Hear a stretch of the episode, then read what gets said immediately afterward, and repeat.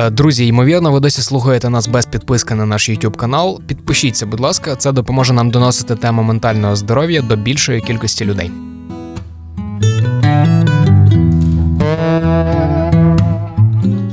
Усім привіт! Це подкаст простими словами. Мене звати Марк Лівін, я журналіст та письменник. Інтро сьогодні записуємо без Софії. Вона має певні невідкладні справи, але вона буде з нами сьогодні присутня голосом у цьому епізоді. Наш гість Олег Чабан, людина з безлічу різних визначень і регалій. Він і доктор медичних наук, і академік Академії наук Вищої освіти України. Він учений у галузі психіатрії та медичної психології. Словом, дуже дуже багато всього можна перераховувати через кому. Що я можу сказати? Цей епізод, півтори години його промайнуло, наче одна хвилина.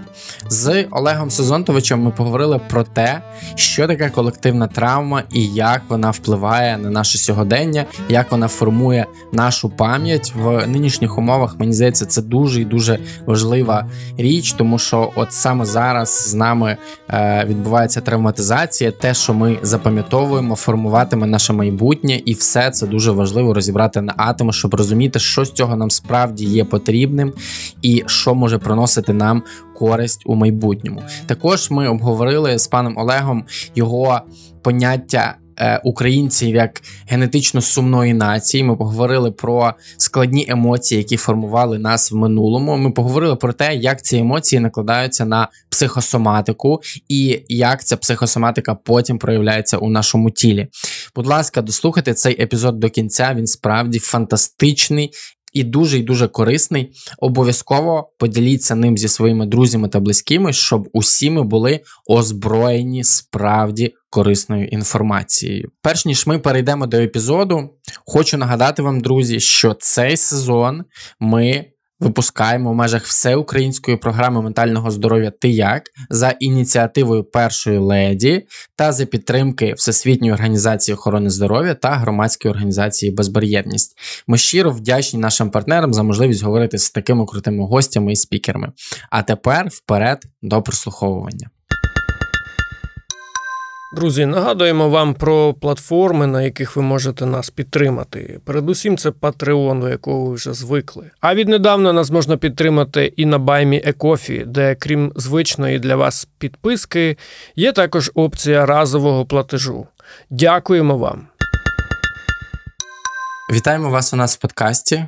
Олеже, якщо я можу так до вас звертатися з вашого дозволу. Звичайно, я я так і представився, так що я також вас вітаю, друзі. І на початку хотів би поставити наше традиційне запитання, оскільки ми виходимо в межах е, всеукраїнської програми ментального здоров'я Ти як хотів запитати вас, ви як зараз? Як і всі на гойдалках, то вверх, то вниз. Починаючи з початку минулого року, я не покидав Київ, тому зрозуміло, я пройшов все.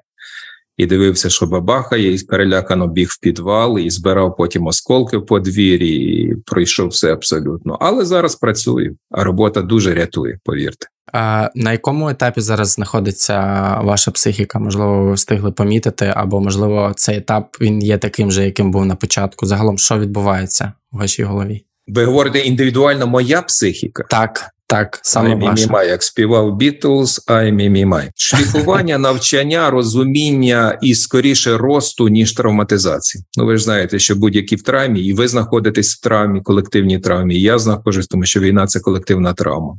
Але а, кожна людина по-різному вирулює з цієї травми. Хтось буде розплачуватися психічним здоров'ям, хтось буде розплачуватися соматичним здоров'ям. Більшість, звичайно, будуть вирулювати. А невелика людей будуть ставати сильнішими, мудрішими, фаховішими, професіональними і, можливо, починати стартап єдиний і щирий в своєму житті. От я скоріше знаходжусь, не хочу себе хвалити, але ця ситуація заставила мої мізки працювати дещо по-іншому. Ну я і психую, і нервую, і злюсь. І буває ночами бачу якісь свої флешбеки, але я розумію, що потім це мені дає якісь сили, не виснаження, а скоріше сили, щоб працювати. От, в принципі, така моя психіка.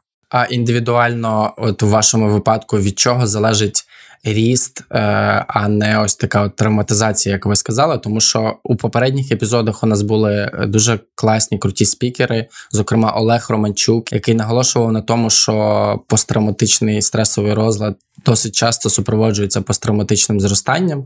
А після нього був Віктор Досенко, який говорив про те, що ми нічого не знаємо про посттравматичне зростання, і ми не можемо е, зрозуміти, як це відбувається. Можливо, у вас є ваша персональна думка, як це відбувається. Вона скоріше посередині. Ну, по-перше, я не вважаю, що а, Олег Ромачук крутий психолог, поза всяким сумнівом.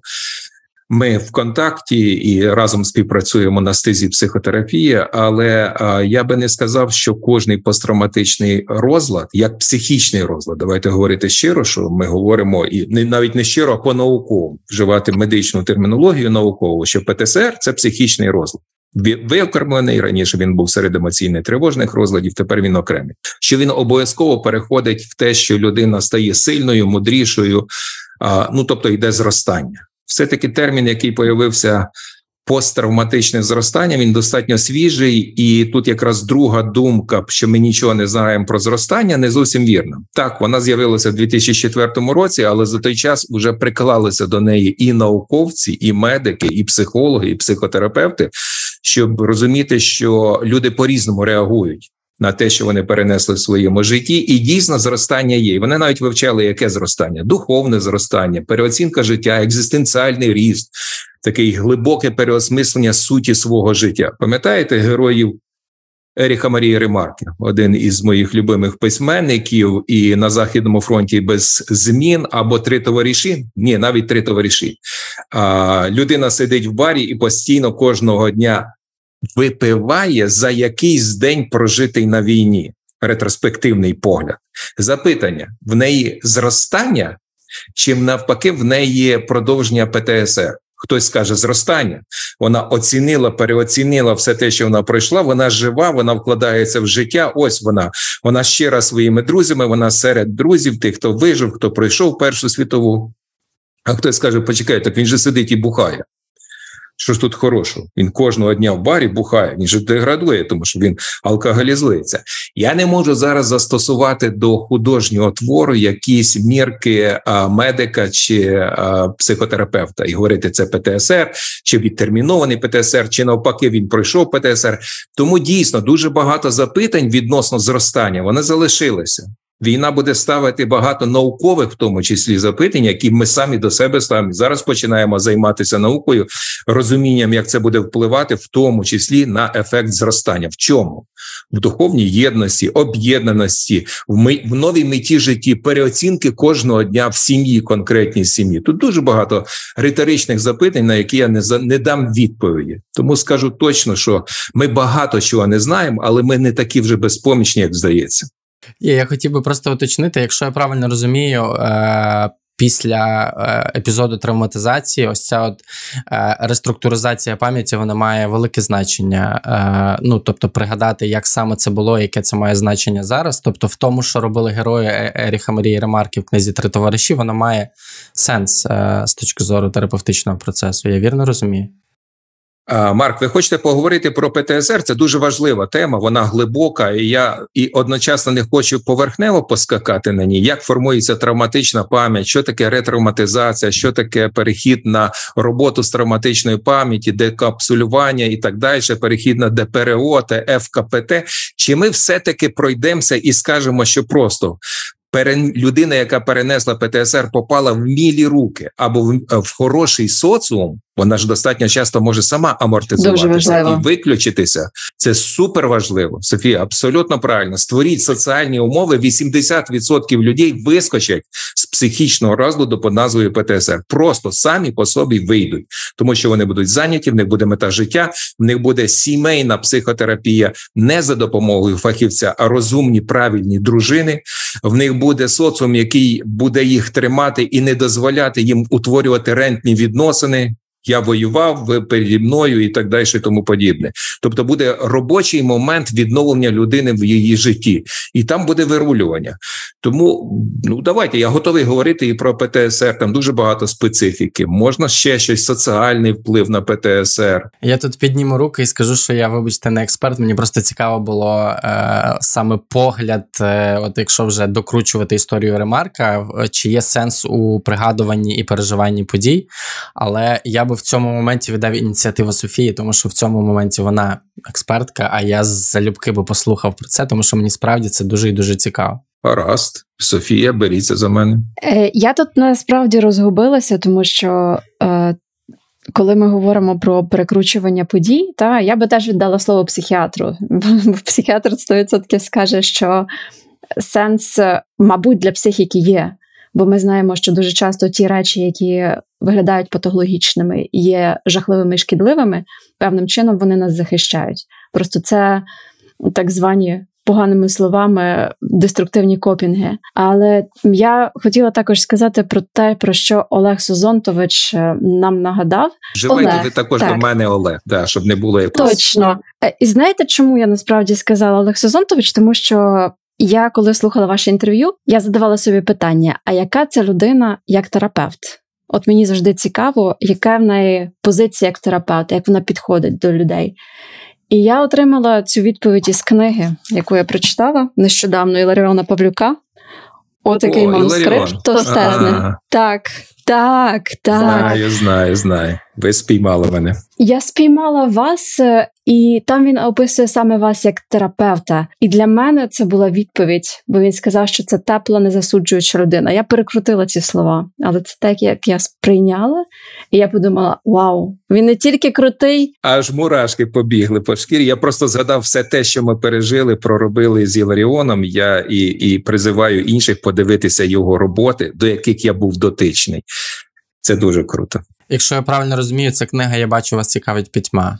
Так, запасіться книгою, якщо вам хочеться полоскотати нерви перед сном, як я це зробила. Я не могла відірватися. Це було А ще подивіться його два вечора. документальних фільми про, Мгм. про мізки, які вимиваються, де ми відіграли, провели два реструктур... повторення репродукції експериментів Соломона Аша і Стенлі Мілгрема. Два документальних фільми. Вони вільні в доступу на Ютуб. Як можна вимити мізки? Тому що це запитання дуже часто ставлять до нас з вами, Софія, до психологів, психотерапевтів. Як можна мільйони людей загнати в тупік, коли ти просто бізишся, що йому доказати, мається на увазі орків, доказати неможливо щось. І я тоді завжди говорю: стоп, стоп, стоп. Зверніться до фільмів. Обикновенне зомбі, перший фільм називається, а другий зомбі 2 промивки мізків. На Ютуб вони висять, телеканал Україна доступний. Ви побачите, я сам був здивований те, що ми отримали. Отам ми з Іларіоном дуже добре попрацювали з нервами. І це теж така цікава річ, правда, е, тому що в нас є як ніби дві, дві сторони, і у вас є сторона психіатра, у вас є ваша особистість і е, роль психіатра. У вас є терапевтична роль, вони відрізняються.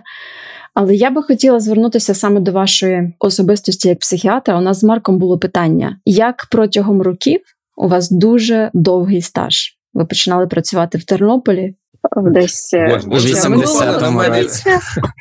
У 80-му Ну, дійсно, це так. так. Це, це дійсно так. Я вже сам дивуюся, скільки я років працюю психіатром і психотерапевтом. Це правда. Просто так само, як ваші пацієнти мали певну стигму і мають досі. Ми не будемо цього приховувати.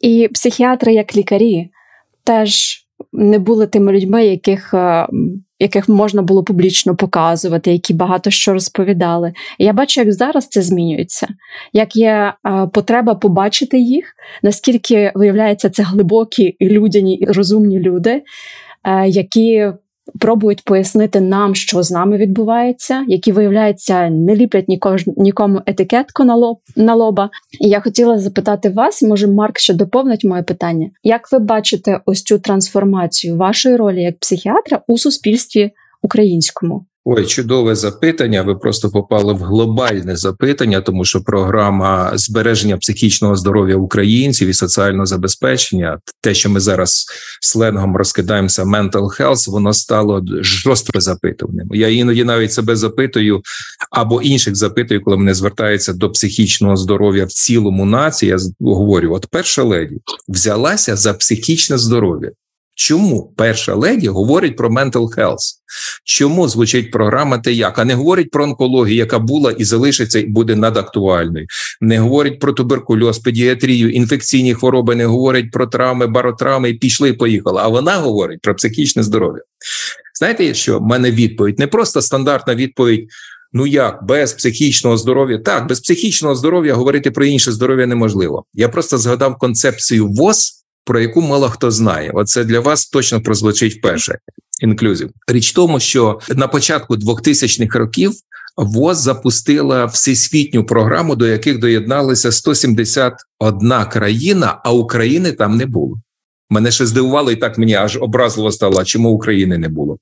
Ішла мова про інтеграцію спеціалістів знанням психо в загальну медицину. Психо це значить психіатри, психотерапевти, психологи, і а, там ідея звучала наступна. Все одно ми зараз повинні з будь-яким пацієнтом, з населенням працювати комплексно. Ну не можна сказати, а немає травм, контузій, баротравм, поранень, ампутацій. Вони є, їх багато. Але чому до кожного до кожного пацієнта повинен підходити ще спеціаліст в області психо? Тому що кінцева точка нашої допомоги, от зараз навіть конкретно те, що ми робимо з вами, кінцева точка це функціональність людини, покращення якості життя, її щастя, задоволення в цьому світі. До короткий епізод життя в цьому світі. А хто його оцінить, крім людей, які запитують, ти як? Як ти себе почуваєш? Що ти психуєш? Чому ти радуєшся? Це наша область, це наші знання, це наші шкали QLSQ, SF36. Ми запустили шкалу оцінки якості життя. Тобто, ми з вами працюємо на кінцеву мету задоволення і щастя, життя в цій державі, цьому суспільстві, навіть з пораненням, навіть з культьою навіть на візочку, якийсь час він буде ще на візочку, поки зроблять протези, навіть навіть понівечені молоді хлопці. Але ми говоримо про те, що він повинен довчитися, народити, працювати, сміятися з друзями. А це ми з вами оцінюємо. Ось тому тема психічне здоров'я воно виходить наверх. Не тому, що статистика говорить, більше стало ПТСР. Ну, звичайно, їх стало більше. Ну на то війна, яка називається колективним дистресом, а не індивідуальним дистресом в твоєму місці чи твоєму місці чи сім'ї сім'ї. На то і вона дійсно в нас багато поранень, втрачених робіт, але основна ідея не просто вернутися в мирне життя, а вернутися і далі отримувати насолоду від життя. Тому і програма Mental Health, е, психічне здоров'я, відновлення. Ми з вами починаємо заходити, і нашу спеціальність вже приймають так, як зазвичай. А плюс цифрове суспільство. Здавалось би, а тут при чому? А зверніть увагу, скільки звертається до чат-ботів фахово розроблених за психологічною допомогою. Ми навіть в своєму підручнику, де я написав розділ, підручник називався Комунікативні навички лікаря, вели цілий підрозділ. Не підрозділ, розділ, який я писав, бо це була колективна робота нашої кафедри, дистанційна допомога. І там я проаналізував, скільки уже до війни працювало чат-ботів на психологічну допомогу. В основному англомовних, звичайно, перший це американський, японський, британський. Але вони нас я заходив на них і починав спілкуватися. І на якійсь хвилині я втрачав розуміння, що зі мною розмовляє програма. Мені хотілося сказати так, погано, сплю, ще там щось чимсь поділитися і Ви отримати нормальні понити, відповіді. правда? Да. Хочеться. Тому дійсно на, на Це це є запит. А раз є соціальний запит в усьому світі, а тим більше країна, яка проходить через величезний злом і випробування, то звичайно нас будуть приймати. Ми будемо дотичні до якихось величезних програм, державних програм, міжнародних програм по зміні якості життя. От тому то ми і зустрічаємося про це говоримо і будемо говорити. Е, Віктор Ляшко, один з перших героїв е, цього сезону, говорив про те, що у нас була і досі є ось ця от е, стигма пов'язана з зі словом е, психіка і психічне. Я підозрюю, я не стверджую, але підозрюю, що це одна з е, така таких причин, чому ми говоримо про ментальне здоров'я, а не про психічне здоров'я в Україні, тому що ми заміняємо, нібито цей термін, робимо його більш безпечним. Е, З вашого досвіду, чому у нас була ця стигма, і як за вашими відчуттями вона долається зараз? Із-за невідомості, коли мені кажуть із-за тоталітарного суспільства, я завжди кажу ні, скоріше із-за невідомості. А невідомість це мало знань. В широких масах, оце мудрене англійське слово «psycho education», психоосвіта, загальне очікування читання і викладання і розуміння навіть на рівні дитячого садочку і тому подібне. Я б, чесно кажучи, не підміняв терміни mental health, психічне здоров'я. Я би вживав той термін, який звучить для нас звичним вухом психічне здоров'я. Це дуже важливо, тому що психічне здоров'я складається на 10% з відсутності психічних розладів. А психіатрія це психічні розлади. Запитання аж 90%, яке має відношення до психічного здоров'я? Да всяке. Що ми їмо, з ким ми спілкуємося, чи отримуємо ми задоволення, як ми відпочиваємо, наскільки добре ми спимо і тому подібне. Наскільки ми задоволені роботою, чи це є частиною для нашого щастя? Це 90%. А 10% відсутність психічного розладу. Тому дійсно психічне здоров'я це дуже тотальна система розуміння, що сюди повинні максимально включатися, е, бути задіяні максимально всі. Те, що є стигма, вона є всюди, і вона буде. Ну нема такої країни, чи це будуть Сполучені Штати, чи Британія, чи Франція, де б не було відчуття стигми, але поступово це переборюється, і розуміння, що в кожного в кожної людини працездатної повинен бути свій якісний гінеколог, психолог, е, юрист і так далі володіває світом. Мене не дивує, коли моя пацієнт в Сполучених Штатах вона давно вже там живе. Не вона не виїхала в зв'язку з війною. Вона перебралася там років ще 10 назад, і вона хворіє важкою хворобою. Це називається. Не буду говорити як хворою. Ну важка психічний розлад. Іде мова не про травми і не психічні розлади. Вона поступила в е, на роботу, отримала роботу запрошення від самої потужної е, інтернет-компанії, яку всі знають і нею користуються. Просто не буду її рекламувати. Я їй запитую: а коли тебе приймали на роботу, ти сказала, що в тебе є там фазні розлади аж до психозу? Вона сказала, сказала. І що тобі відповіли? Ну тобто, людина прийшла і сказала: Я божевільна. Але я хочу вас працювати, я хороший фахівець. Вони сказали: ви хороший фахівець в першу чергу. А коли пройде чергове божевілля, звертайтеся до свого лікаря, ми потерпимо і вам допоможемо. Розумієте, соціум іде уже вперед і сприймає своїх громадян, в тому числі з якимись короткочасними, довготривалими розладами, як частину цього життя.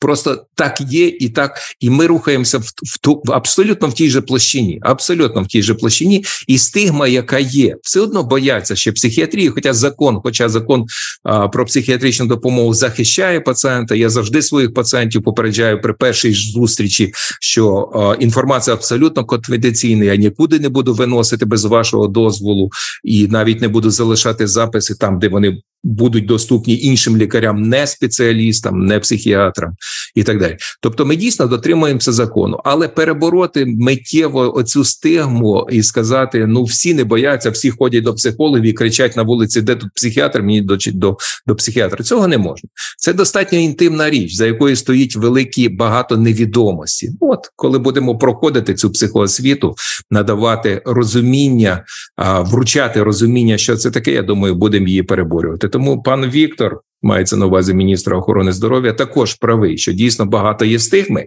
але і одночасно життя само доставляє.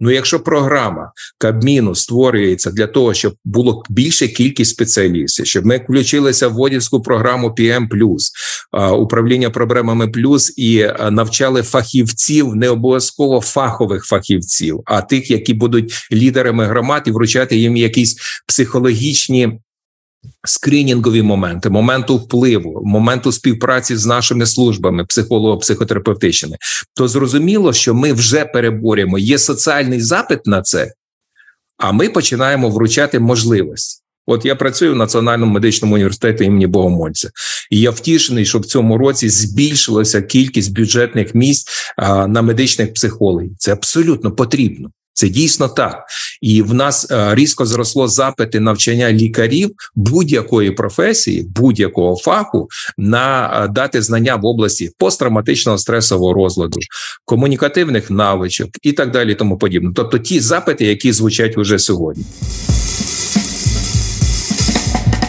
З вашого дозволу хотів би повернутися все-таки до теми колективної травми, травматизації і в одному, готуючись е, до нашої розмови, в одному з інтерв'ю я прочитав е, дуже цікаве визначення, яке ви дали, і я би хотів вас попросити його пояснити. Генетично сумної нації. Це, от е, відповідаючи на запитання, ну загалом, як. Минуле впливає на наше теперішнє, ви власне сформували цю ідею. Чи могли б ви пояснити, що саме мається на увазі? Я бачу, що ви добре підготувалися, Марк і Софія. А навіть таку штуку знайшли, яка знаходиться під великим дискусійним моментом. Я вже отримував різні погляди на ці слова, намагаючись пояснити, що я мав на увазі, що таке генетика і що таке епігенетика, і чому можна ці терміни рівноцінно вживати, в тому числі національному контексті, але почнемо з іншого. Я ви почали запитувати про колективну травму. Дякую за запитання, тому що ця тема нас цікавить навіть з наукової точки зору, а не лише просто роздумування, що є ось така проблема, яка є світова. Вона знаходиться в області дискусії. Не одна не потрібно сказати одночасно, що це безапеляційно, без варіацій. А, Державу, націю якусь територію з великою групою людей накриває якась велика біда, і вони обов'язково розплачуються колективною травмою. Є е, є дослідження, є хороші дослідження, наукові дослідження після, особливо після Другої світової війни. Є африканські, є європейські дослідження. Більше ви знайдете, якщо ця тема зацікавить вас, ви більше знайдете європейські дослідження. Конкретно Друга світова війна, наслідки Другої світової війни, дуже конкретно для однієї країни і дуже конкретно до певної групи людей. Нідерланди. Іде мова дійсно про Голландію, іде мова про приблизно 100 тисяч людей, які попали в дику ситуацію, коли диверсії на залізних дорогах під час Другої світової війни партизанів в Нідерландах в північній Європі привели до того, що німці влаштували штучний голод для частини населення Нідерландів, тому що зривалися перевозки, воєнні постачання і близько 100 тисяч людей попали в жорстку систему голодування. І до чого тут наука? Потім вивчали е, дітей тих людей, які пережив цей голод. Вивчали в плані, досліджували карти стаціонарних пацієнтів, те, що називалось історії хвороби, або окремі медичні обстеження цих дітей, і була виявлена закономірність. Закономірність зводилася до того, що ті люди, які голодували, були в дистресі війни і були на грані смерті із-за голоду, потім народжували дітей, які були конкретно схильні до певних хвороб, конкретно до метаболічного синдрому, це нагадаю інсулінова резистентність, надмірна маса, кардіальні проблеми і гіпертензійна хвороба. А ще деякі захворювання, в тому числі цукровий діабет і навіть шизофренія. І це було статистично достовірно. Це вже хороша наука. Тобто, це було відстежено відстежено кореляти, які відрізнялися від таких же травм війни людей, ті, ті тої ж тої ж місцевості, які не голодували. І от звідси ідея дуже швидко поширилася, якщо була колективна травма, чи може бути трансгенераційний вплив, тобто не просто вплив на людину, яка знаходилася в якійсь біді, перенесла дистрес, втрати, горе і так далі, сформувала травматичну пам'ять, а на дітей, які будуть народжені від цієї людини, яка не діти, які не були у війні. І дослідження, які поширилися на Африку, потім поширилися і на Балкани, ну там, де відбувалися якісь біди під назвами війн, показали, що все-таки закономірність є. І ця ідея а, знайшла такого оприлюднення наукового е, дослідження, і американські е, психіатри і психологи почали проводити статистичний аналіз. І е, Даніелі є така професор в Сполучених Штатах, можливо, сама крута професор в цій області. Ну, принаймні, її книги найбільше цитують. А ми з нею співпрацюємо на платформі CNP стрес Topic, і ми домовилися з нею, що ми будемо використовувати, адаптуємо, валідизуємо її шкалу по вивченню цього впливу, трансгенераційного впливу на майбутньому поколінні дітей, які, наприклад, зараз народжуються, але вони скоріше всього в війні вже не будуть. Ну тому що вони народилися, війна все одно повинна десь завершитися. І що буде з ними, з їхнім здоров'ям, в тому числі соматичним, з психосоматичним здоров'ям? Ми зараз якраз адаптуємо цю шкалу. Вона дуже швидко буде опублікована в нашому журналі Психосоматична медицина, загальна практика буде валідизована, перш за все, і опублікована складна шкала, але це хороша наука, яка береться за вивчення майбутнього нашого, нашого з вами майбутнього, нашого майбутнього наших українців, маленьких українців, які зараз будуть народжуватися. У нас є свої моделі. Ми пробували Чому нас ця тема зацікавила? Ну, по-перше, тому що Україна ще ніколи не була в такій величезній колективній травмі. Колективна травма була для України. Вона вже була. Згадайте, голодомор, Друга світова війна, Чорнобильська катастрофа, депортація татар із Криму. Це також колективні, великі колективні травми. А, це також можна порівнювати, але такої величезної травматизації, в якій ми відбуваємося зараз, коли війна зайшла в 4 з 5 сімей прямо, а в одній, яка залишилася попосередковано, тобто кожна сім'я перебуває в стресі. Від інформації, від чого завгодно. Вона перебуває, де б вона не була, чи вона знаходиться в Польщі, Іспанії, в Нідерландах і тому подібне. Тобто, ми маємо колективний вплив і розуміння, що це відрізняється від індивідуальної травми. Це якраз наше наукове дослідження. Я вже сказав, що ми попробували змоделювати, що ми можемо очікувати, порівнюючи Хорватію і Сірію. Там також проводились наукові дослідження і вивчали, як відреаговує наступне покоління перенесеного сильного дистресу. Війна це не стрес, це дистрес, хронічний дистрес. І виявилося, є різниця, в тому числі від культурально-ментальних аспектів. Скоріш за все, на відміну від тих країн, які я називав, в нас буде дещо інший психосоматичний аспект: це нереалізована злість, агресія. Не реалізована. Це важливий момент, коли закінчиться війна, і раптом все зупиниться. От на кордонах України 91-го року. Стоп, і війська зупинилися. Чи буде заспокоєння в голові? І що буде з цими дітьми, які вернуться від наших хлопців, які вернуться додому і будуть створювати продовження себе, народжувати дітей?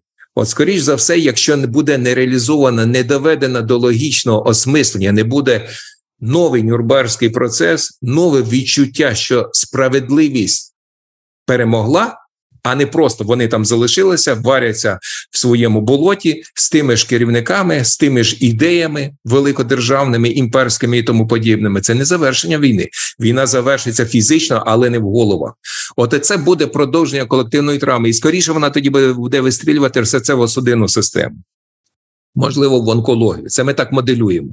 Модель це не значить, що вона буде відповідати. Це гіпотеза, яка буде перевірятися от хорошою наукою. Якщо будуть ще й фінансування, можливо, великими генетичними дослідженнями, тоді ми будемо говорити про генетичну схильність нового покоління до чогось. Це також відноситься до mental health, тому що ми починаємо говорити про психосоматику збуджена, нереалізована, незаспокоєна психіка, вона завжди буде вистрілювати через тіло. Але запитання. Через яке тіло? Ендокринну систему, шкірну систему, як це було в Сирії, чи інші системи, бо в Сирії було дуже багато алергічних хвороб, з'явилося раптом. Не тому, що алерген появився, ендокринна система була змінена. Ну, от те, що можна так навскидку, звичайно, не хочу перетворити нашу зустріч у лекцію, говорити про колективну травму. Це насправді дуже цікаво. Я би був готовий прослухати з величезною радістю цю лекцію, але хотів би е, все-таки повернутися до цього визначення, е, що мається на увазі під генетично сумною нацією. Ви вже забули. Я коли сам закінчив свій спіч, думаю, почекай, Марк вже спитав мене про генетично сумну націю, але я стільки говорив, що, мабуть, зараз Марк перейде на щось інше. Ні, тримає лінію, молодець.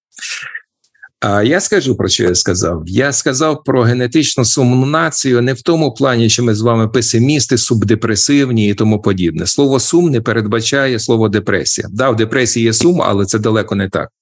Генетично сумна нація це скоріше ми говоримо про націю, яка знаходиться завжди під жорстким якимсь випробуванням, в силу того, що вона знаходиться на дорозі між різними світами, і через неї топають всі, хто хоче, і татари, і монголи, і що зліва, що справа так відбувалося. Так відбувалося, і Друга світова війна накрила одночасно, практично з Польщею одразу перейшла і на Україну, і постійно їх хтось ділить, і постійно Україна перебуває в тій ситуації, коли впливають на її оці загрози, впливають на її культурально-ментальний аспект. І дійсно архетип, який домінував до сьогоднішнього до сьогоднішнього часу, тому що дійсно ми знаходимося в епоху зміну великого зміну архетипу, і це можливо саме велике, чого ми досягаємо. Це ми міняємо архетип. Але первинний архетип все таки був матері, матері, яка Заспокоює своїх синів, дочок, намагається адаптувати мати, яка намагається нагодувати всіх, весь світ, в тому числі, як ми це зараз бачимо, навіть своїх чорношкірих дітей. Тобто, мати, яка а, знаходиться якби в тіні, батько десь щось робить, захищає, але мати, яка намагається адаптуватися до всього, і мати, яка співає пісні. І отут я якраз вийшов на ті слова, про які ви зараз мені цитуєте, коли я почав листати старенькі збірники ще 50-х років, які там залишилися, бо в мене батько дуже любив книги, та й сам був журналістом, хорошим журналістом і привчив мене до книги. Тому бібліотека такий. е, Раритет, який вже зараз зникає, у мене ще залишається і навіть поповнюється. Коли я почав листати збірники українських пісень, в основному 50-х років, я звертаю увагу ну, постійно якась сумна пісня. Якщо є весела пісня, ні, вони там є веселі пісні, то вони в основному такі козацькі. Ех, вперед, шаблюка, дівчино, чекай мене, можливо, вернуся, поцілував на коня кінь, і люлька це є основне. А ти, дівчино, ну твоя доля така залишатися. Але доля дівчини це доля матері. І доля дівчини співати. Горіла сосна палала. І прощайте батько, прощайте мати, мене віддають в іншу сім'ю. Ти як в неволю кудись іде. І коли ти, все це назбираєш, аналізуєш, думаєш, ну так не може так бути. Ну ми ж такі тут круті, ми ж передові, наш самий тонкий веселий гумор відрізняється від англійського, від американського. Але направду дуже багато ось цього суму і відчуття, що знов тут відвоювалося ще якась біда суне. Я чому от зараз навіть цій ситуації говорю: війна закінчиться фізично на кордонах України 91-го року, але вона ще буде продовжуватися в наших головах. Це дійсно так. Не мається на увазі війна внутрішня. Ні, я говорю про ментальний аспект.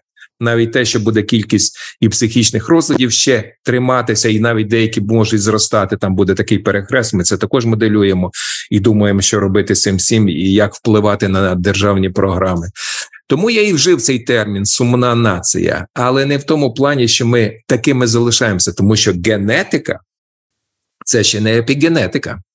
А великі дослідження Сведенберга шведського вченого показали, що все-таки наше життя і наше майбутнє на 1-2% залежить від епігенетичних чинників, а не від генетичних чинників. Тому генетика це варіанти доріг, які тобі перекинули прапрадіди, але по якій ти підеш, це залежить від тебе.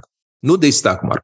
А от скажіть, будь ласка, епігенетика, мені дуже подобається, як ви це розтлумачували. Чим повинна людина себе оточити, аби епігенетично не вистрілили погані гени, аби ми не розвинули погані хвороби, аби навпаки, ми мали ось цю радість життя, про яку ви говорите, з якої складається наше психічне здоров'я на 90%.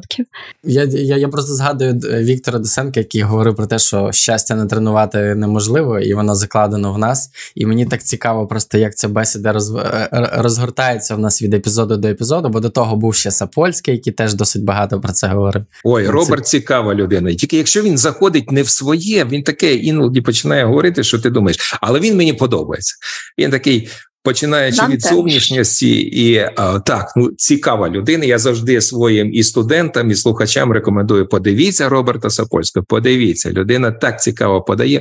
Ну давайте вернемося до теми. Софія, ви зачепили дуже цікаву а, стезю. Від чого залежить? Так і напрошується, і хочеться сказати: ну створіть навколо себе задоволення, але це невірно. От в мене а, психотерапевтичний етюд є така забава, якою я бавлюся. А, звучить приблизно так. Щастя як нагорода за шлях, нещастя у тому, у тій дорозі, яку ти виконуєш, і щастя тебе наповнює кожен день, і ти так балдієш, постійно щасливий. Це психічний розлад. Отут треба точно до мене, як до психіатра. Постійно щаслива людина виглядає як якийсь такий дурачок, який так, якого хочеться запитати: слухай, мужик, приведи своє обличчя в норму, заспокійся, що ти носишся як дурний. Давай ре, вийдемо назад, повернемося до реальності. Ні, от внутрішнє почуття щастя, таке екзистенціальне усвідомлення щастя, це знаєте. Це як я згадав, такий малюнок, такий старий старий вуйко з файкою сидить і каже: О, курва було то було що добре життя, є що згадати. От мене для оце поняття такого глибокого щастя, такого екзистенціального усвідомлення, ще раз говорю, як нагород. Тому епігенетика Це не щастя, це не оточити себе постійно щасливими речами чи хімічно замінити. Наркоманія це хімічна підміна щастя. Вони ж також отримують задоволення, але те задоволення Мгм. приводить до великої біди. Скоріше йде мова про те, що ти е, оточуєш себе речами або сам дієш не тільки речі, а й і твої події, твої дії в цьому житті, спілкування, моторика, з ким ти спілкуєшся, що ти робиш, куди ти направляєш свої зусилля, як компенсаторика. Як компенсаторика, тому що ми почали що? Що генетика, наприклад, тобі підкидає якусь велику бяку. Ну, велика бяка, яка може бути, наприклад, людина схильна до онкологічного захворювання. Зробіть генетичний паспорт за тисячу доларів на сьогоднішній день. Це приблизно так. Хоча я думаю, що з кожним роком це буде дешевше, і ви будете знати, до чого ви схильні. От людина взнає, дійсно, прадід, батько там хворіли онкологією, зробив генетичний паспорт, і там генетик каже: точно, в тебе висока ймовірність до онкології такого-то органу. Це що, фатум? Ні, це не фатум.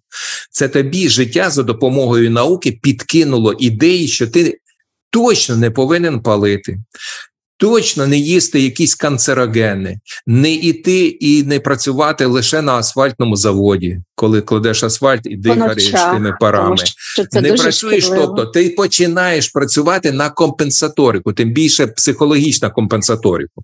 Ви знаєте, якщо ми говоримо про депресію, а, у пацієнтів, які періодично дають депресивний розлад, ймовірність, що в них появиться така біда, зростає.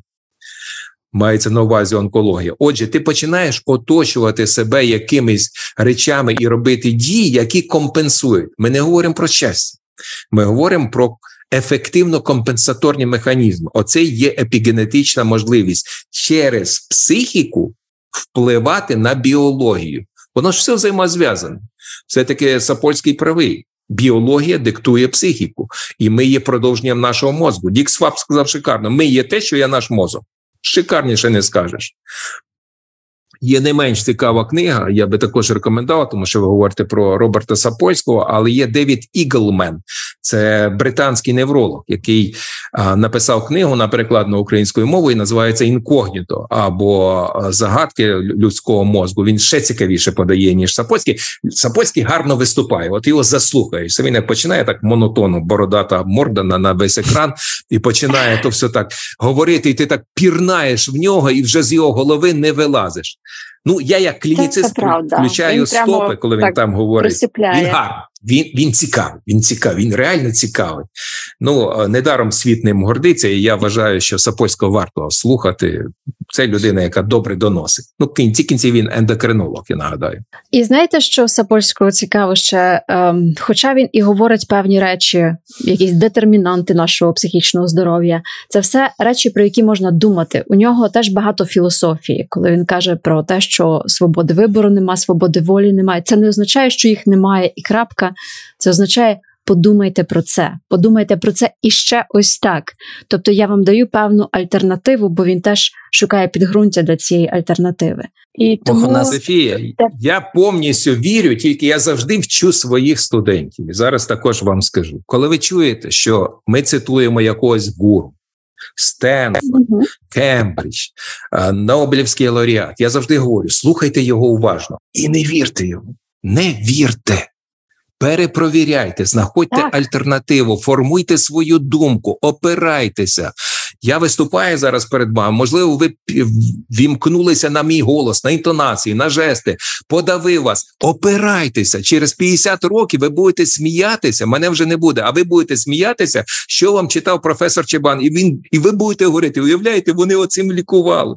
Вони оцим лікували. І що? І вони навіть досягали успіху. Боже, які вони були наївні. Тому вже зараз треба опиратися. Система навчання кардинально зараз міняється.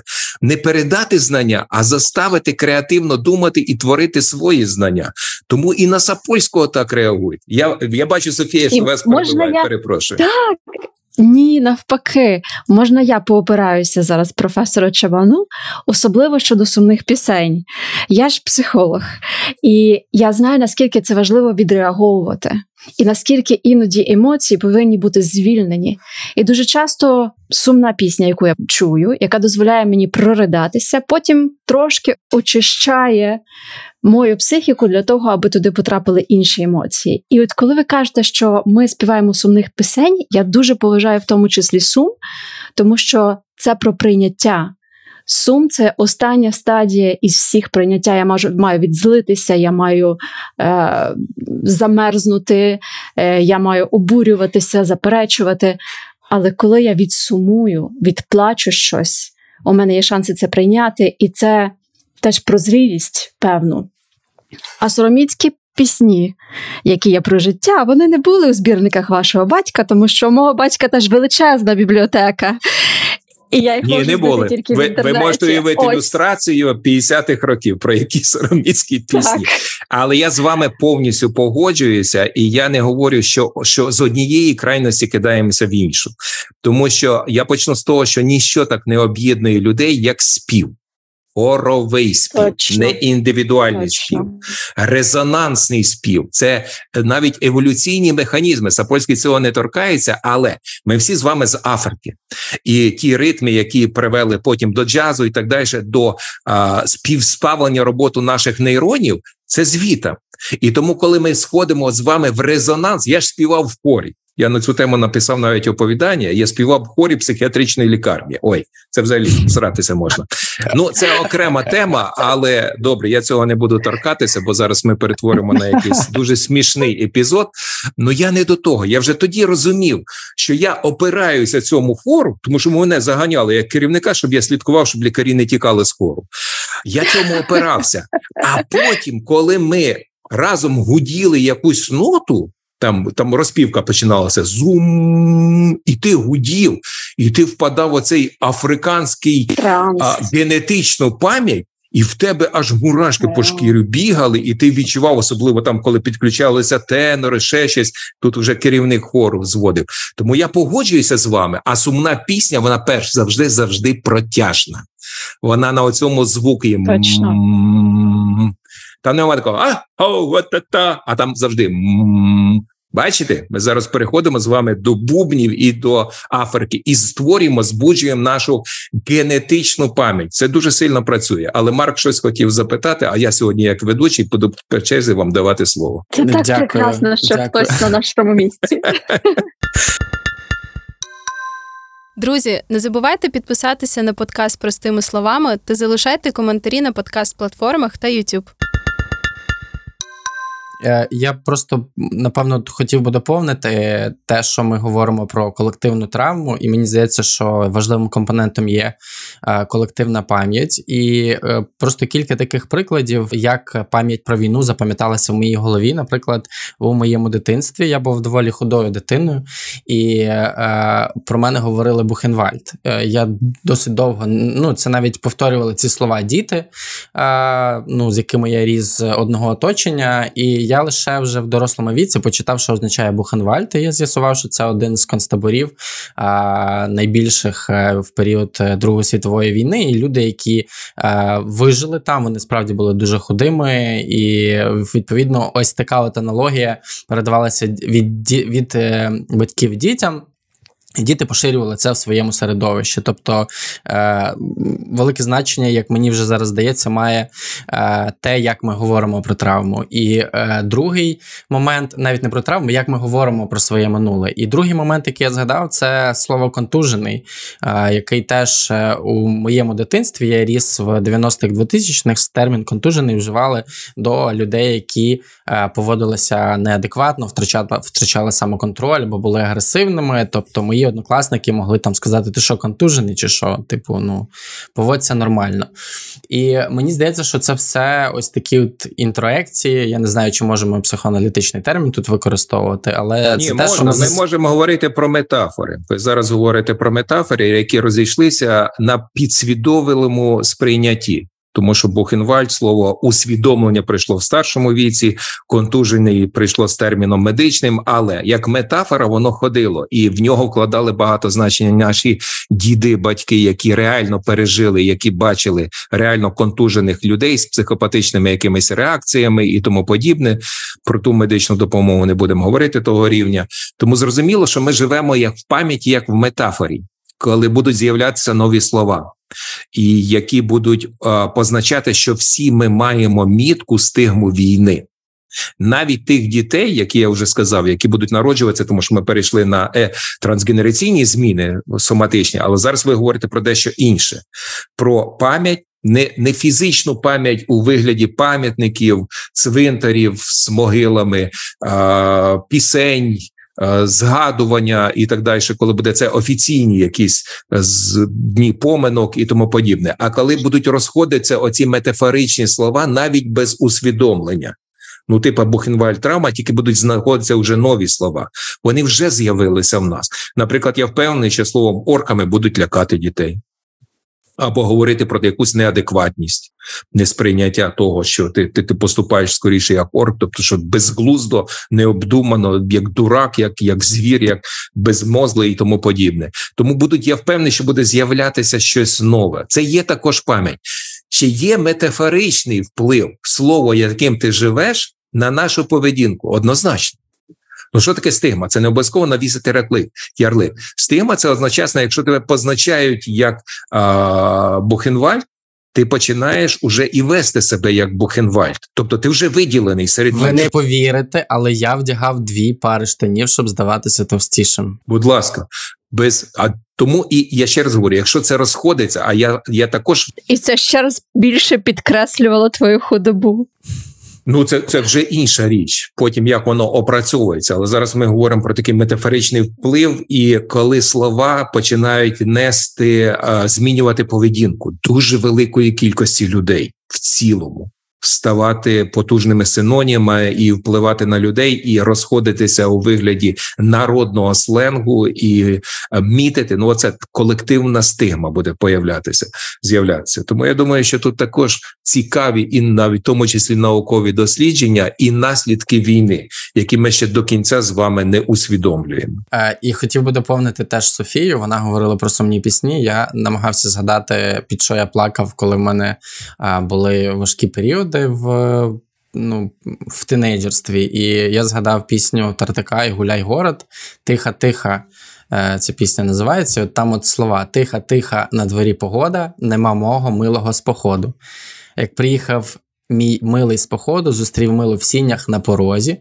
Здрастуй, мила, здрастуй, чорнобрива, чи, чи я в тебе на руках дитина. От е, під під такі слова, під таку лірику я в 2000-х е, виплакував своє горе, яке стосувалося якихось тих подій, які були тоді. І вона така протяжна, дуже як ви і казали. Там. От, бачите, ви зараз звертаєтеся до а, форми подачі звуку. Форма, інтонація і так далі. Є такі хороші дослідження, які ви можете навіть знайти у вигляді таких смішних роликів, які ходять на Ютубі. Це коли мама співає своєму маленькому, наприклад, синулі чи дочці, тільки маленька, яка ще не розмовляє, тобто не розуміє слів. Але вже добре реагує на інтонації, на тембр голосу, на інтонації, на жести, і мама починає співати своєму синулі, наприклад, сумну пісню і обличчя її синулі, таке миле, яке радісне, нагодована синуля сидить і починає кривитися, і в неї появляються сльози, і вона починає плакати. Вона ж її не образила, вона не зробила їй боляче. Дзеркальні нейрони. От специфіка те, що відкрив колись е, італійський невролог е, Різолатті чи Ріцолаті, по різному читають його прізвище, роботу дзеркальних нейронів також вказує, чому ми так реагуємо саме на сумну пісню і знаходимо швидкий резонанс, більш швидкий ніж на веселу. І це ще раз говорю: це надшвидкі емоції. От ніщо так не об'єднує людей по швидкості, як страх. Це негативна емоція. Негативна емоція. Чому не радість об'єднує? Ні, страх. Тому що це еволюційно закладна програма збереження, збереження себе. збереження своїх нащадків, збереження своїх дітей, виконання якихось дій на збереження. Суто біологічна програма. Тут знову ми звертаємося до Сапольського, який так трошки цинічно каже: всі ми біологія, все детерміновано, від вас нічого не залежить. Я не зовсім погоджуюся, тому що точно так же думками можна міняти свою біологію, але це дещо інша тема. І знаєте, я тут думала про те дослідження, про яке ви говорили у Нідерландах. І є ж маса досліджень, теж не таких лонгітюдних, трошки коротших, де було вказано, що депресія батьків після народження дитини потім буде впливати на їх поведінку у підлітковому віці. Тобто, все настільки пов'язано, драма, яку я пережила, яку пережила моя сім'я, буде відображатися на тому, в якому стані я знаходжуся. Коли я народжую дитину, що я думаю про її майбутнє, про її теперішнє, якщо я пережила жах, так. І таким чином дитина певною мірою може е, мати цю стимуляцію сенсорну, але трагедіями, такими людськими маленькими е, трагедіями, тому що ми знаємо, що пам'ять дітей до 6 років вона не є протяжна. Там немає певної структури пам'яті. Від 6 до 8 років дитина вже починає формувати протяжність пам'яті, логічність дій. До цього це будуть флешбеки. І ті флешбеки, які ми їм дамо, ось ті будуть потім виникати в її вже дорослому Це віці. навіть Тобто- основа, Софія. Це навіть Так. основа. Я от, от часто своїх пацієнтів запитую, з якого віку вони себе пам'ятають, і вони кажуть приблизно одинаково те, що я чую 3-4 роки. Оце перші якісь спогади, і я починаю уточнювати. А що саме ви пам'ятаєте? І тоді вони достають фотоальбом, світлини, епізоди, секундні долі секунди свого життя. Я стою наді мною, я стою, я лежу наді мною обличчя мами. І я далі уточняю, а яке це обличчя? І вони говорять: сміється, чи навпаки, там плаче, сльози капають і ще щось. І от оці флешбеки, як ви їх назвали, ну флешбеки це автоматичні повторні спогади, травматичні спогади. Ну будемо говорити, оці епізоди, які закладені. Я не знайшла період. кращого слова. Так. Ну добре, Такими бо я кадрами. одразу перекидаюсь на слово ПТСР. Нехай. Тобто ці автоматичні спогади, які, як правило, витіснені. Тому що ви праві, далі пам'ять починає, мозок починає удосконалюватися, гіпокамп зростати, спілкуватися через амігдалу з префронтальною корою. Він надбурхливо росте саме ця зона мозку, де наповнюється новими нейронними мережами. Мозок стає допитливий до неможливості. Вінчестер відкривається в цьому світі, в якого вливається абсолютно все. Але база, от оці спогади у вигляді фотографії обличчя мами, батька, Угу. залишається Так. як основа, на яку будуть накладатися наступні пласти. І ця основа стає або хиткою, невпевненою, недовірливою до цього світу, де радість сприймається як недовіра. Це скоріше короткочасно, не можу повірити. Та ні, все одно щось буде погане. Сприймається як щось нестійке, тому що основа хиталася. Відновити цю основу супер складно, тому що машини часу немає, і не можна пірнути туди і сказати: мам, ну будь відповідальна за свою доцю. Не сваріться там, сваріться своїм чоловіком, десь там, щоб вона навіть не бачила цього. Вона, хоча не розуміє слів, але вона по-іншому вона бачить вас. Це залишиться в неї на все життя. Тому погоджуюся, що це має величезний вплив, і тому ми зараз говоримо: от ми знаходимося в великій біді під назвою війна, і в той же час народжується куча дітей. І слава Богу, що ми продовжуємо. Інша біда, що багато українських молодих українців за кордоном, ті, які будуть народжувати. І дай Бог, щоб вони повернулися, щоб було створено все для того, щоб вони повернулися. Але якщо вже й народжується, створи відчуття, от оце зеркальних нейронів, коли дитина буде пам'ятати і створювати цю базу задоволеної щасливої мами. В першу чергу, батька в другу чергу. Хай батьки не ображаються, але в першу чергу мами. Так програма закладена, називається тепла зігріваюча грудь, яка забезпечує її поступ, поступово наступне життя. Це складно, це так просто сказати. Посміхайся, мурлики правильно, але від цього буде залежати, як її буде формуватися психіка надалі. Це надзвичайно важливо, правда? І це як ніби зараз знову ж таки нам не просто дає дозвіл, а фактично каже людям, які переживають дуже багато провини, і які забороняють собі тішитись, які забороняють собі знаходити ці радощі життя. Що це фактично як ще одна робота. Що у цю війну не можна здавати свою радість, не можна здавати ось ці Ці моменти моменти Не можна ні в якому випадку. Я завжди говорю: от яку б ви біду не описували, а я ж працюю з бідою. Я кожен день слухаю такі історії, що ну, навіть не хочу натякати, бо, бо, бо, бо, бо просто жах. Але я завжди говорю: це епізод життя, жахливий, кошмарний, трагедійний, але це епізод. Тобі дано життя прожити. Це велике щастя мати життя. Щоб воно тут не обірвалося, велике нещастя обірване життя. Але якщо ти живеш навіть після цих трагедій, то нехай прийми це як випробування. Тобі ще треба буде і сміятися. Ти не повіриш, що ти будеш сміятися. І коли мені мама описує, що вона відчуває після того, як похоронила сина, і що вона вже її життя на тому закінчилося, я говорю: не говоріть слово не. Не, не програмуйте зараз мене на своїх. Я не буду говорити вам, що життя попереду веселе, щасливе і так далі. Просто давайте пройдемо разом цей епізод. Це лише епізод вашого життя. Ви ще будете тішитися від тих квітів, які посадили, і згадувати свого сина, і заходити в школу, і розповідати дітям, який він був крутий пацан, і як він мріяв, і що він робив. Ви будете ділитися. Вас попереду ще дуже багато, де треба виконати. Не програмуйте себе. До речі, це також епігенетика. Програмувати себе своїми ж словами. І тут у мене є питання. Люди, які можливо не, не так е, глибоко, які можливо епізодично слухають простими словами, для них це може звучати як не показуй, е, що тобі боляче, не показуй, що в тебе є труднощі, не показуй, е, що ти зараз переживаєш, роби вигляд, що все гаразд. Я хотів би запитати у вас, яким чином все-таки справлятися з е, цими ситуаціями, щоб власне не сталося того, про що ви говорите теж в одному зі своїх інтерв'ю, щоб людину не сформували негативні емоції, які вона просто е, репресує всередині себе, як радянський режим репресував всіх незгодних людей. Е, і в результаті це теж частина нашої травми, нашого травматичного досвіду. Вислати емоції в Сибір. Та вислати емоції в собі. А загнати їх неможливо, тому що вони вільні, вони спонтанні, вони щирі. Тому а, говорити не показуй, не, стр... не, не, не травмуй навколишніми своїх емоціями, дозволь бути самим собою. Воно вроді би і правдиво. Заганяти людину лише в рамки усміхненого, а давай одінемо чіз і будемо йти по цьому житті, щоб не трапилося. Дурня повна, так не буває.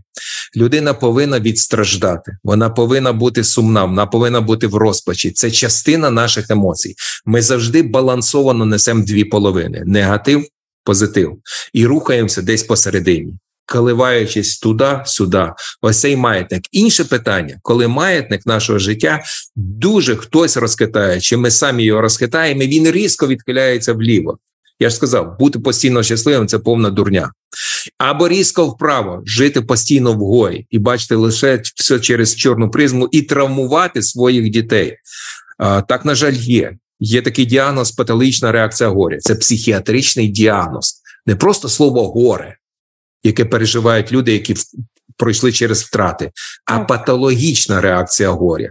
Це людина, яка місяцями, а то й роками не може вийти з горя, і вона починає бездумно травмувати навколишніх дітей. От я працював з такою мамою, яка а, після втрати чоловіка цілий рік тягала кожного дня свого неповнолітню дитину на цвинтар.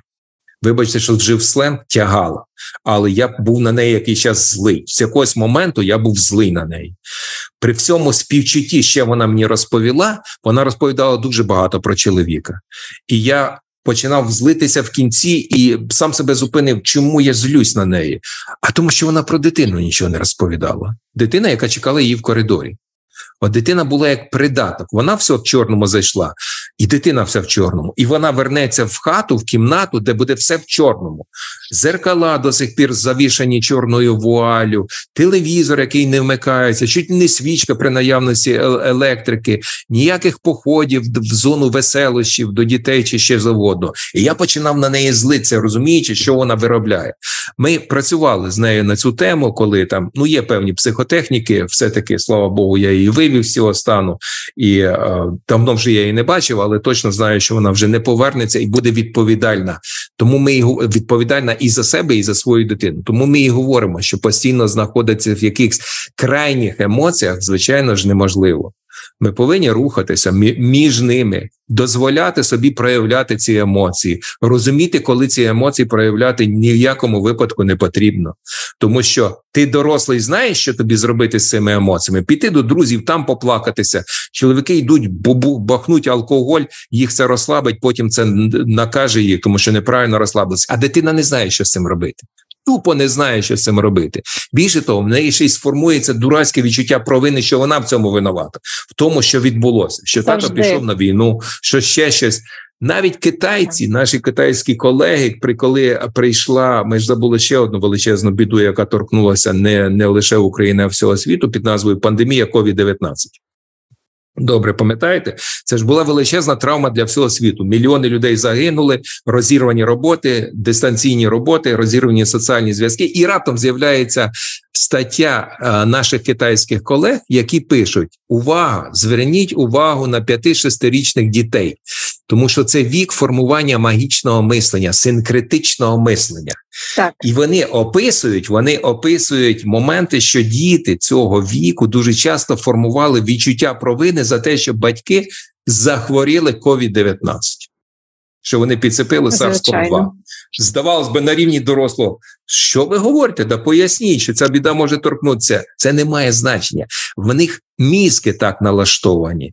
Їхнє магічне мислення побудоване на відчутті провини, базальної відчуття провини. І достатньо на нього буркнути, відстань від мене, ти бачиш, я втомлений, в мене температура, відійди від мене, як в нього буде відчуття провини.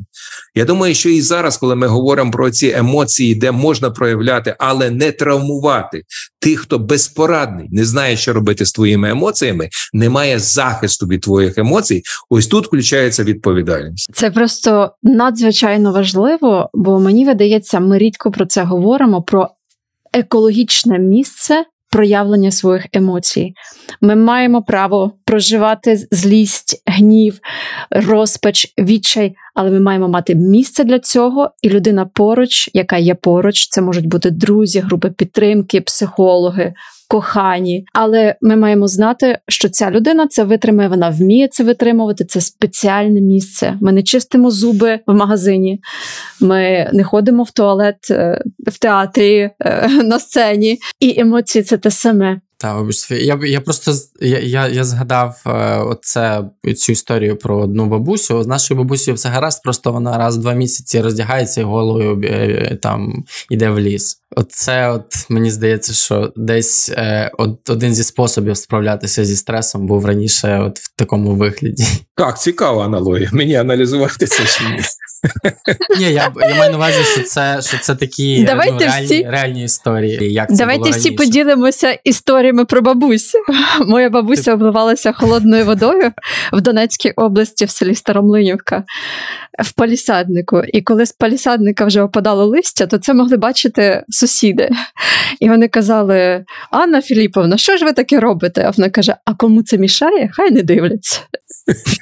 Ні, це не А історія на це неможливо не дивитися. Чим більше заборон, тим більше притягує. А, Я хотів би запитати, чи вірно я розумію, ось це от е, невміння справлятися зі своїми емоціями, і ось ця от тривога, і страх, е, і провина, і сором, яку може відчувати дитина в дорослому віці, це перетворюється в те, що називається травма респонс. Тобто, яким чином доросла людина реагує на якусь певну впізнавану поведінку в своєму оточенні людей, і як через які дії починає відтворюватися її травма. Угу, угу. В принципі, правильно, але я би почав би щось з іншого. Були хороші американські дослідження. Я просто зараз, е, щоб не помилитися в авторі, але ви можете це знайти, які показували, що е, якщо дитина росте в материнській опіці, причому в тілесній опіці, це обіймашки. Обняти, цьомкнути, сказати, ти моя принцеса, чи ти мій пацанчик, ти мій хлопчик, ти мій любимий, посидіти поряд, потримати за руку, приобняти за плечі. Виявляється, в них а, і амігдала, і гіпокамп в більшій об'ємі. І вони краще справлялися з стресами в школі, але це було дуже довготривале дослідження. І коли ці хлопчаки попадали на війну, мається на увазі афганська війна, там інші арабські війни, попадали на війну, то рівень посттравматичного стресового розладу в них був нижчий. Лише обійми і материнська опіка в дитинстві. Наскільки це амортизує? Це якраз ми знов проводимо ось цей стержень. Що ти закладеш в дитину в ранньому дитинстві, як ти будеш вести, не відкупляючись від неї іграшками, не маючи часу на неї. Не просто на тобі планшет, подивися, дитина сидить тихо, ах, яка слухняна дитина. А в розмові, в тілесних реакціях, заплітанні косички і так далі, і так далі. А це виявляється більш потужно амортизаційно, ніж навчання якимсь окремим психотехнікам, які потім будуть уже в дорослому житті накладатися на ту базу, про яку ми говорили Софією, яка вже була порушена. Тому що не було брак часу, дитина ж досвіду не має, вона просто зеркалить навколишніх, в першу чергу, звичайно, батьків. Тому дійсно, якщо мозок- постійно росте в цих травмах, вона буде ранима, вона буде вже не оброблена. Її не навчили, наприклад, в школі, що таке, е, як опрацьовувати несправедливість. От несправедливо поставлена двійка. Ну що, на цьому життя закінчилось? Одна дитина буде над цим сміятися, розповість мамою, вони разом мама теж розказує, як вона отримала першу двійку, і вони далі будуть рухати з відповідальністю. А друга дитина ліже на горище, хоче не на горище, на дев'ятий поверх, на кришу для того, щоб кинутися вниз, тому що не може принести двійку додому. Психологічна гнучкість, не психологічна стійкість. Це різні поняття, а психологічна гнучкість. Оцьому треба вчити дітей. Світ буде, є і буде справедливий і несправедливий. І в житті точно так же на, на дорозі дитини будуть погані люди, і в дорослого. Як ти їх опрацюєш? Наскільки ти випрямишся? Чи треба тобі застосовувати психологічне айкідо як техніку? Навіть цьому іноді треба навчати людей. І так як ніби насправді, та коли часто батьки говорять, я теж часто працюю з мамами, які колись фізично карали своїх дітей, і вони шкодують про це, тому вони в терапії, інакше би вони не прийшли ніколи. І це ж про буфер, правда? Коли батьки кажуть, життя справедливе, я маю бути справедливий. Ні, ти маєш бути добрий, курва мать, скаже Софія, тому що життя різне, а батьки закладають оцей внутрішній голос, який каже, що так, життя несправедливе, воно буває різним, воно буває класним, воно буває не дуже класним. Але ти хороша дитина. З тобою все гаразд, ти стараєшся. І ось мені видається, ось цього буферу, ось цієї любові, такої сенсорної стимуляції саме хорошим прийняттям, добротою, ми можемо якраз і оберегти дитину від несправедливості життя, коли воно її вдарить по чолі, а воно вдарить, воно на всіх даряє. Я бачу, що ви задумались, і я думаю, зараз Софія, ви говорите дуже правильні речі, а я думаю, нас яка ступінь фрівольності мені допустима в вашому ефірі? Ну добре, я скажу, а ви вирішите, що з цим робити. вся. Знаєте, якщо мені подобається а, ця фраза, вона я її рідко промовляю для вас, я її скажу. Навіть якщо твоя країна знаходиться в силу біди війни в сраці, не треба бути в ній гімном.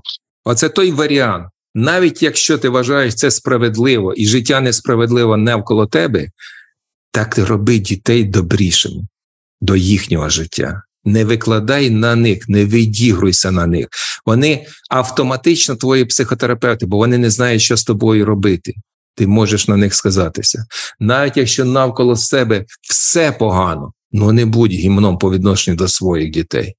От подаруй їм чуть-чуть бази, щоб вони стали щасливішими, і щоб вони в кінці, в другій половині життя, мали сміливість говорити про свої емоції до тебе. Ви думаєте, часто діти, яким 40-50 років, говорять своїм батькам, яким 80 років, тату, мамо, я тебе люблю. Їм це так з них витягнути кліщами неможливо. Так от, уже тим говоримо, яким зараз 20-30 років, а буде 80, зроби так, щоб вони сміливо говорили ці слова. І не просто стереотипно сонечко, як ти там, я тебе люблю, а говорили щиро з паузами, дивлячись в очі. Я тебе люблю. Це велике мистецтво. Цього досягнути треба. Вау! Я би хотів, можливо, сфокусувати е, для людей, які там дослухали до цього моменту, яким чином пов'язано все це, що ми щойно говорили про дітей і дитинство з темою епізоду. Нагадаю вам, що ми говоримо в тому числі про колективну травму, про колективну пам'ять, і от, власне, ті речі, які ми щойно проговорили, вони важливі для формування ну скажімо, пам'яті і культури розмови, поведінки і так далі, наступних поколінь, які будуть після нас, які не мають такої волі, як ми, і можливостей е, впливати, поводитися якось зі своїми емоціями, які будуть сприймати чистоту все те, що говорять, говоримо ми, і потім будуть це передавати кудись далі. Тому це має дуже велике значення, все те, про що ми щойно поговорили. Ну абсолютно вірно. Пам'ять це все таки досвід, тому що пам'ять, маючи пам'ять на щось, освоюючи щось, ми маємо досвід освоювати нове. Пам'ять це об'єднання. Ми ж на основі чогось об'єднуємося, в тому числі навколо величезних переживань, навколо пережитого. Я впевнений, що в нас буде чіткий часовий розділ, як водорозділ, коли е, люди будуть говорити через багато років, наприклад, через 10-15 років будуть говорити, зустрівшись. А пам'ятаєш, це було в якому ж це році було? А, це було до війни. А потім говорити: ну, це ж було після війни. Тобто буде чіткий водорозділ до війни, після війни. Що відбулося? Не просто прив'язка до фактів, що було до війни, що після. Просто відбулося. Ми були такими, ми стали такими. Пам'ять і навіть травми це і об'єднаний момент, це досвід створювати щось нове. Це величезний досвід усвідомлення, навіть звернення до власного коріння. От ця величезна біда звернула нас до слова українців. Хтось має сміливість заявляти українців немає. А, почекай, почекай, так хто я такий? А ну вернемося, звідки мій дід, звідки баба, з якою мовою вони розмовляли, чому вони співали оці пісні, де їхні могили? Ми починаємо самоідентифікація, мудрене слово, вказує, що це також наш величезний досвід, і він також проходить через травматизацію. Це зв'язано із релігією, з багатьма дуже великими пластами, де ми вимивається істина, де ми, як сказала Софія, ми говорили, ми вертаємося до тих базальних моментів ще до народження, бо ми говорили про 4-5-річних, а ми говоримо тепер про значно глибші речі. Тому те, що ми понесемо внаслідок цієї травми, воно багато буде мати на нас величезний вплив. І тут дуже важливо, щоб воно мало вплив конструктивний. Ну але це вже інша річ. Я не знаю, я запитаю вашої спільної думки, чи є сенс наприкінці ми вже е, поговорили у нас більше години, навіть година 20. Чи є наприкінці сенс торкнутися психосоматики, психосоматичних захворювань? Бо є відчуття, що є така потреба, але поправте мене, якщо я помиляюсь. Ні, ну у нас ще є пару хвилин. Я хотів би почути думку Софії. Це таки колега зараз. Мені видається, що ми мені видається, що ми цього торкнулися певним чином, коли ми говорили про емоції і про ті місця, в яких їх варто показувати, в яких їх не варто показувати, і що це надзвичайно важке мистецтво. Буквально цього треба вчитися, цьому треба вчити дітей, тому що коли ми стараємося бути хорошими батьками, хорошими громадянами, хорошими чоловіками чи дружинами, і ми притискаємо е, все, що ми не вміємо сказати по-іншому, ніж нам це показували в дитинстві. А це могло бути там набити дитину та або крикнути на дружину. А я не вмію по-іншому. І я можу дуже часто це придушувати, і тоді цей вибух стається всередину. І отут я я би хотіла, щоб Олег ви сказали більше до чого приводять ці вибухи всередину, як це відображається в тілі. Ну, е, Софія, ви правильно розповіли. Ви правильно переказали механізми, тому що не потрібно так трошки наївно зводити. Ах, була психотравма, вона виразиться на соматичному рівні. Може і нічого не проявитися. Може людина пере, угу. перетривожитися, погано поспати і потім адаптуватися і так далі. Але Якщо ми говоримо про якісь хронічні речі, постійні речі, не один раз зірвалася, нашльопала дитину, а потім компенсувала і закусила, і собі сказала: Та ніколи, тебе ж мама шльопала, і ти до сих пір це пам'ятаєш. Більше рука не підніметься. Ок, молодець. Але якщо це є системою, і дорослий не розуміє, що він робить, звичайно, це вистрілює. Звичайно, вистрілює, тому що дитину принижують фізично наказуючи, це приниження, і в дитини немає можливості захиститися. Вона захищається дуже примітивно, редуктивно, гуде, ображається, стоїть в кутку, не хоче йти їсти, ще щось робить, таємно починає палити, фиркати і так далі. І відповідно в неї потім буде вистрілювати або в тілесні, або в психічні розлади. Тому що психосоматика це психологічні травми, які не були вчасно опрацьовані через складні нейроендокринні механізми, переходять в синдром, життя підкидає реалізувати цей синдром, наприклад, генетично схильність чи не реалізувати, і в кінці кінців це реалізується. І вона проявляється чим завгодно: гіпертонічна хвороба, алергічна хвороба, хвороба крона, кишківні розлади, виразкові хвороби і так далі. Тоді там дуже багато базедова хвороба. Тут дуже багато психосоматичних механізмів. Зараз жоден клініцист, соматолог, чи це кардіолог, чи гастроентеролог, уже не працює без усвідомлення, без скринінг тестів, наприклад, на емоційний стан його пацієнтів. Тобто він все одно звертається до психології. Оце класична психосоматика. Ми це також торкнулися, в тому числі навіть я це торкнувся, коли ми говорили про колективні травми. Якщо буде невідреагована агресія і злість, бо зараз дуже багато злості і агресії на противника, ще раз говорю. Але люди заведені вернуться в сім'ю. І куди буде направлена їхня агресія, злість? Оце важливий момент, тому що там також може бути психосоматичні аспекти, в тому числі, наприклад, алкоголізм чи ще якісь речі, схильність до алкоголізму, і і ця біда є також великою. І я би вам рекомендував просто зараз. Ми точно не встигнемо торкнутися цієї теми, просто застерегти. Я просто бачу це по своїх пацієнтах. Ну, психосоматика широка, це наука, це в кінці кінців наука. От у нас е, всеукраїнська асоціація вона входить в міжнародну європейську федерацію психосоматичної медицини. Нема жодного конгресу по області психо, яке б не торкалося психосоматики. Ми це вивчаємо, ми це над цим працюємо. Я думаю, що це торкається і нас з вами, тому що ще раз говорю, ми знаходимося в колективній травмі. А якщо так, ми вже про це повинні думати, як її амортизувати. Причому як не просто на державному рівні. Державний рівень починається конкретно з себе. От що ти робиш? Не такий там читати лекції. Ти рекомендуєш людям лягати до 12 годин ночі. Ти сам лягаєш спати до 12. Якщо ти не лягаєш, більше не підходь до екрану, до мікрофону. Ти обманюєш. Ти так не робиш. Я намагаюся. Чи це завжди виходить? Ні.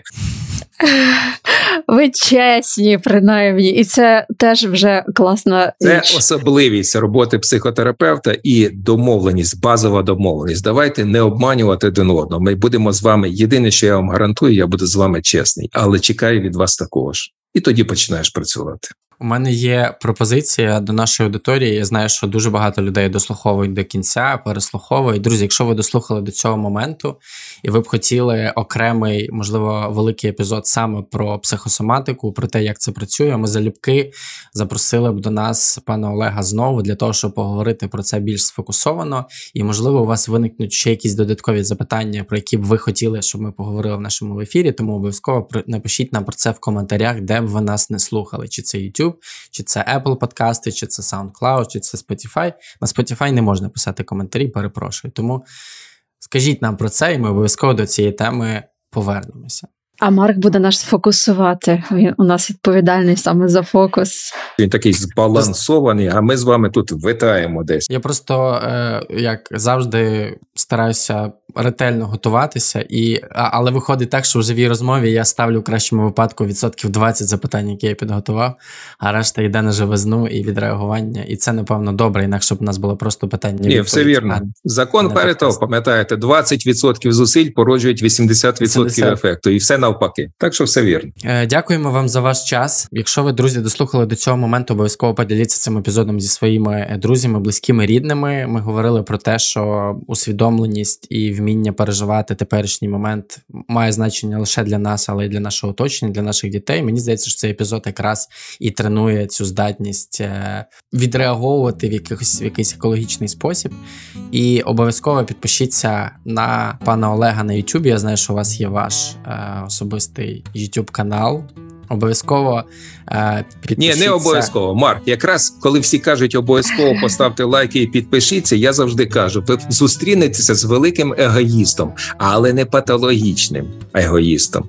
З Олегом Чебаном, якщо зайдете на мій Ютуб і отримаєте якесь щось позитивне від. Терапевтичних, психотерапевтичних етюдів чи ще щось. Тому я не ганяю за аудиторією. Я в мене нема монетизації. Це просто площадка, де я себе вихлюпую. А я все одно буду тримати свої лінії. Скажу обов'язково підпишіться і дякуємо вам за ваш час. Нам було дуже цікаво. Дякую дуже вам. Дякую і вам, друзі. Дякую, Марк. Дякую, Софія. Почуємось.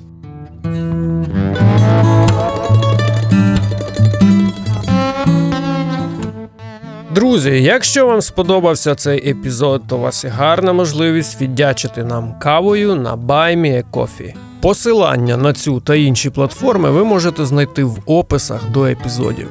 Дякуємо!